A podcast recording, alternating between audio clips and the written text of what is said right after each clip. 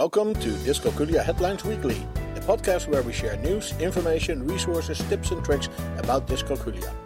You can subscribe to this podcast via iTunes and then search for Dyscalculia Headlines. You can also find us on the web at dyscalculiaheadlines.com and then click on the podcast page.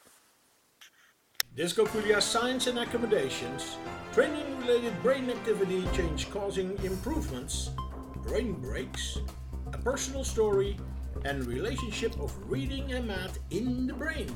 This is our podcast for week 38 of 2020, and we welcome Dr. Schroeder, the founder of Dyscalculia Services, to help us through all the links that we posted this week. Welcome, Dr. Schroeder. Well, thank you. Another week with fantastic links. Absolutely fantastic links. The first one is very promising.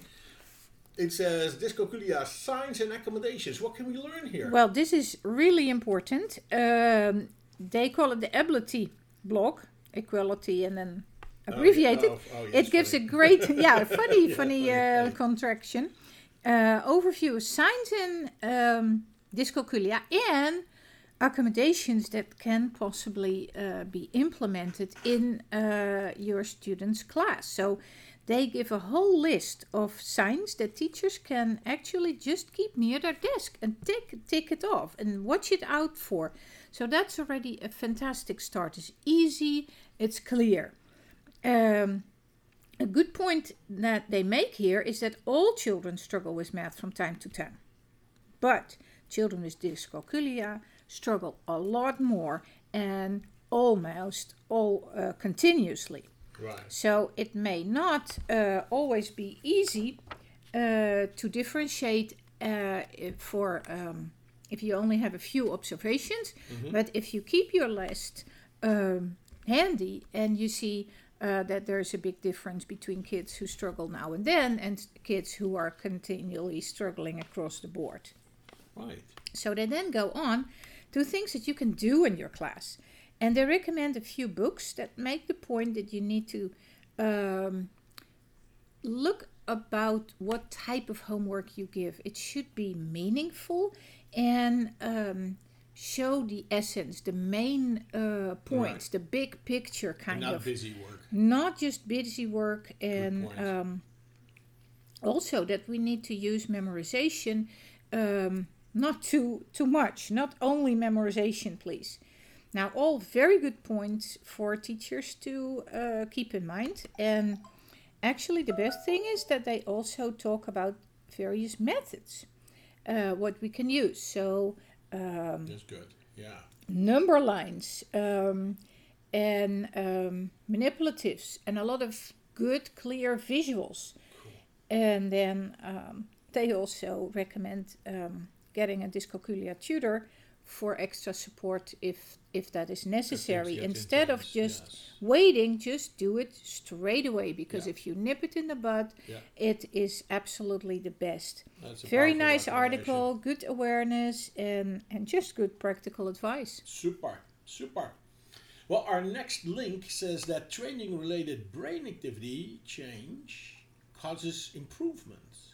So, this is uh, some research, and, and apparently, they have figured out that uh, kids can get better, kids with uh, dyscalculia can get better Yes, at yes. multiplication, and, and, and even their brains change. Absolutely. Well, we, we already know for years and years that uh, the London taxi cab drivers they had to study the roads in London, and they usually took between four and six years because there are many small roads and there is Yes. um, difficult uh, ways of driving around. Not all the uh, streets are two directions, so they need to know how to get from point A to point B. There's a lot of studying. They have already done uh, many uh, brain uh, scans of um, taxi drivers before and after uh, passing that grueling exam, and they definitely saw that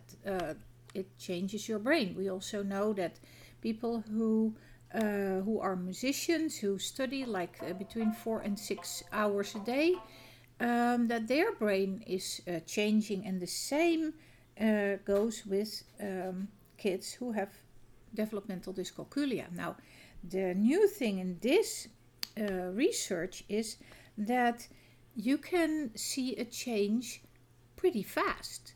And it's usually a few weeks. I have seen many studies that um, do a six to eight weeks training, but what is new in this study is that even after a two week training, and it's in, in it's interactive, it's intensive. Right. This sure. is not just go over a few worksheets, uh, uh-huh. but this was an intensive, structured uh, brain training. Even after two weeks, there is already a minimal change seen. So this is absolutely uh, interesting to look at. Yeah. Read it yourself. Uh, an important uh, something that we can build on to develop yeah, new strategies to absolutely and and they they actually um, say here that uh, you need to study children's dyscalculia to find out about their discussion and how uh, the uh, condition and how they react on a specific intervention that you cannot use uh, data from the general public and say, oh, right. it works for those kids, right. so just do that with kids with dyscalculia. Only do more of it. That yeah. is not working. Yeah. So, so that's a good that's a good point indeed. So you need to do your research really met, met with the kids that have dyscalculia. Absolutely. Good. All right. Well, let's stick with the brain here. Our next link is about brain breaks. It links to a video. Let's see if we can get some sound out of that. The science behind brain breaks. Breaks during the school day aren't just downtime. The research shows that well timed breaks can increase student productivity, creativity, and social skills. In fact, a groundbreaking 2012 study using brain scans revealed that the brain isn't actually at rest when we take breaks. Instead, it's in default mode, a state where the brain works on other tasks crucial to learning, like making sense of complex information, consolidating memories, and finding novel connections. See, now that's something that I think is very valuable. My brain, when I take a brain break and I'm, I'm sitting in my easy chair with my eyes closed, I am not sleeping, my brain is in default mode. Exactly. I think that's what they're trying to do here. well, well, we can we can make even make um, it's obviously there are a lot of differences too, but you can even make a comparison with sleep kids who do not get enough sleep every night um, are impaired in their learning, uh, right. do not memorize as many as those children who do get enough sleep. So the brain breaks here, and uh, uh, surprisingly, this video is actually from uh, Edutopia. We have uh, mentioned them uh-huh. um, more often. So uh, but what is surprising is that it has been around for right eight years now. It was also known before that. Um, children need breaks during study time, um, and there is a personal difference. Some people need uh, a little bit more breaks. So uh, shorter intervals of but learning isn't it before amazing that when the knowledge is there, when the science is there, that the, that the school system has not implemented this nationwide in every school. Yes, but that is baffling me with a lot of very good educational uh, research, and actually, it as as a researcher myself, it it it's a little bit frustrating and disheartening, and you're pounding on doors that keep closed, and that is not in the best interest of our students. So, um, well, the only solution is keep pounding, and eventually, uh, some schools may pick it up and they might see to their advantage that their kids are gonna do better. And if they see it with their own eyes, with the, if they have more. Uh, better scores or better behavior, then they believe it. But the jump between reading something on paper and actually implementing it in real life is still um, still lacking. Right. Yeah. Okay, well, our next uh, our next link is another video. It's a personal story. This is somebody who has dyslexia, dyspraxia, dyscalculia. Let's see if we can get some sound out of this. Three. Um, really wish there was a understanding situations as well because sometimes my brain didn't really understand what people were saying like, really quickly, so it would affect that. Um, dyscalculia is the mathematical dyslexia, they call it, but that's my hardest one. Like I struggle with now. Like it's it, with my dyslexia, I've got things put in place for it. My dyspraxia, but just dyscalculia is always going to be a struggle for me. So I I struggle. It's, it's definite. She needs your help. Um, dyscalculia from all her her learning disabilities is the hardest for her right now. Right, but it's also the hardest to get effective help for. And apparently, her um, other learning disabilities, like the dyslexia and probably also the dyspraxia, got a better remediation. And she says, now I can clearly uh, deal better with that, but not yet with the dyscalculia. It could have been the same for dyscalculia if she would get uh, effective um, help for that. So right. it is around, but it's it's not as uh, not common, and yeah. and there's not enough knowledge, not enough awareness about dyscalculia Very yet. brave to come out and, Absolutely. Uh, and talk about your situation, good awareness, and also very encouraging for other uh, girls uh, or boys with uh, with the same issues that they see that they are not alone. Yeah, and it's a it's a very nice, uh, good-looking uh, girl who is uh, down to earth, speaks about it in a very open way, and I right. think that is very the way to.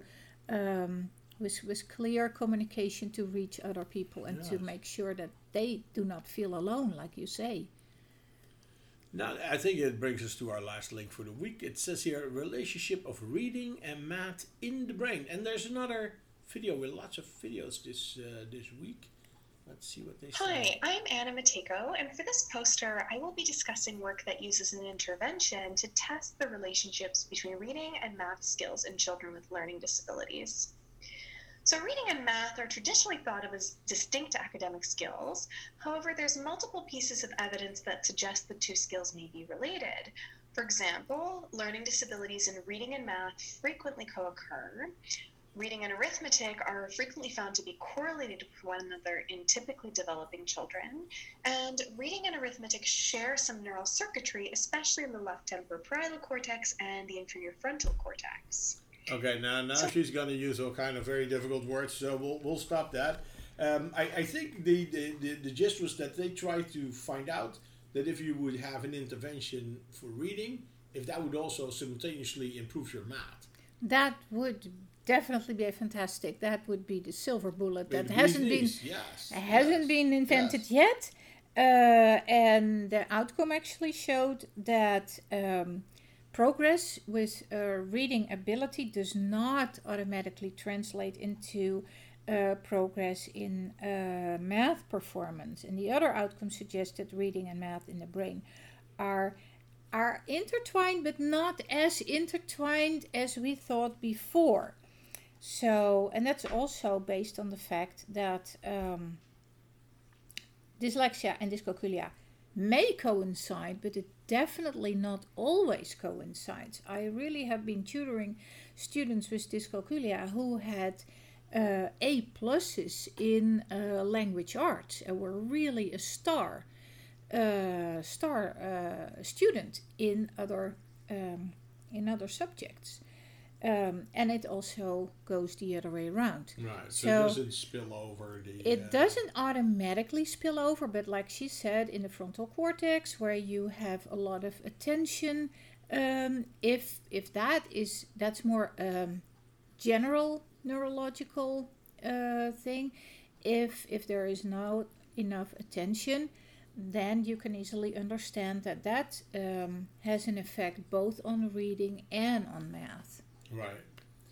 Well, I think that sums it up. I think the, the broad line for this week is is that uh, these kids need support, support, support, and uh, and early, early, early, early, early, early. So the best way, my dear listeners, you can accomplish that is by going to Dr. Schroeder's website, dyscalculiatutortraining.org, and that's where she has a full blown training, so you can become a dyscalculia tutor and help these kids out. Thank you very much, Dr. Schroeder. Hope to see you back next week, and we'll be back. If you have any comments on our podcast, please email us, and we will be happy to list your comments, concerns, and answer your questions.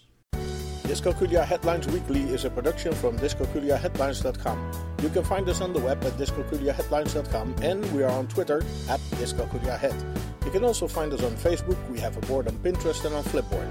Search for Dyscalculia Headlines or follow the links on our webpage. You can send your questions, comments, and contributions to communications at dyscalculiaheadlines.com, and we may even discuss it in one of our upcoming podcasts. We hope this was useful for you, and until next week, you can count on us.